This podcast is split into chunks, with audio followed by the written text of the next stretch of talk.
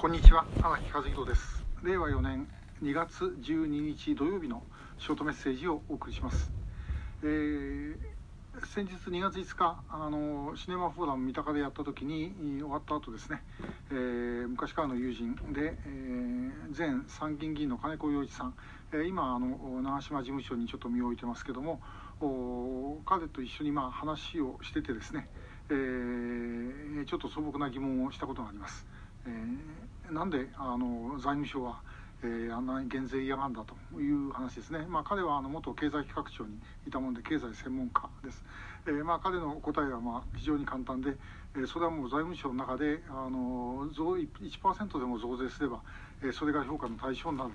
ということだったんですね。えー、まあ逆に言えば減税したらですねこれはもう評価されるどころかですね、えー、マイナスになると。ということで絶対に減税はしたくないということのようです。まあ、そう考えてみるとなるほど確かに減税しない意味もよくわかるなと思いました。えー、今のあのガソリンだってですね、えー、あんなもガソリン税を下げればいいだけの話なのに、えー、それはもう絶対しないとそれでなんかあの変な補助金かなんか出してですね、えそれでやたら事務を増やしているということを考えると、まあ、まさにそういうふうなものだろうと。でこれ実は同様のものがですね例えば外務省だったらばやっぱり国交正常化やることが一番いいんだと。で新しく国交を結んだ国ができるということになればこれは評価の対象になります、えー、北朝鮮はですね、まあ、そういう意味で言うと、まあえー、重要な場所の中で、えー、唯一残っている場所ということになりますね、え、ですからあここと国交正常化することがともかく最終的な目的だと。え、拉致被害者の救出とかそういうことはですね、まあ、些細なことというと言い方悪いかもしれませんけども、え、あくまで付属品にしか過ぎない、え、ということなんだろうと思います。で、えー、まあ、これも全てお役所の論理ですね。で外務省出身の、まあ、OB の方である人が言いました、えー、役人にとっての100点というのは0点なんですと、えー、つまりマイナスでですねあの限定されていくわけですから。で、え、ともかく最初がゼロでそこからマイナスになっていくと。ということでですね何でもなければゼロで終わるというようなことプラスはないということなんですね。えー、まあ全くその通りだろうと思います。でまあこれを聞いてる方の中にも当然お役人さんおられると思いますけどもまあやっぱりそうでしょうね基本的には。で、えー、そうするとあんまり新しいことやっても仕方がないかなということになります上の方で明確なもう目標を持ってですね、えー、これをやれということで、あのー、あれば、えー、動きます。でそれでまあやる気のある人間はですねあの新しいことできるわけですけども上があんまりやる気もないのにですね下の方で一生懸命やるっていうことはなかなかお役所の中では難しいんじゃないかなと。これも別に財務省外務省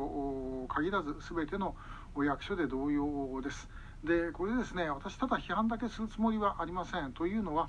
えー、もし私があの財務省にいたりあるいは外務省にいたりってまあそれはえー、どっちのお役所もですね私みたいなの入れるはずはありませんけどもいたらですねもう絶対にやっぱり自分自身がそういう発想をするだろうからです。えー、そうではないというような発想をして、えー、ちゃんとですねこれは国のために何が必要なんだということを考えるということの自信は正直言って私ないですよね。そこで飯を食う、え、給料もらってですねで家族養うということになれば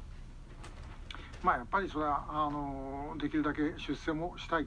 ねえー、そのためトラブルも起こしたくないというようなことになるのは、まあ、これ当然といえば当然だろうと思います。で、えー、そういう構造があるから逆に言えばですねあのそれを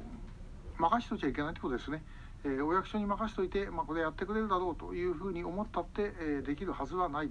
ということです。じゃなくて、えー、周りからともかくもう動かざるを得ないようにですね、えー、していくとこれも国会、まあ、その役所の上に当然、えー、国会があるわけですから、えーね、国権の最高機関ということなんで国会を、まあ、しっかりですね、え、動かしてい、えー、くということなんだろうと思います。まあ、その意味で言うとあの防衛省の情報公開請求でですね出てきた文書の中に、えー、要は拉致被害者救出のためのですね新しい立法できないかというふうに聞かれたらばあまあそれはもう憲法自衛隊法上の問題から言ってですね国際法上の問題から言って、えー、まあ極めてハードルが高いとこれはもう役人が国会議員に向かってですね法律作るなって言ってる話ですからね、えー、まあこれも言語道断なんで、もうそういうことではなくてやはりこれはもうしっかり国会の中でですね、えー、やってで、え、動かしていくと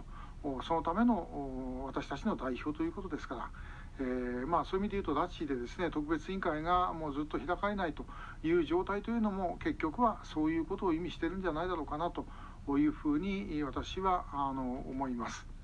えー、で、えー、組織というのはこれはもうあの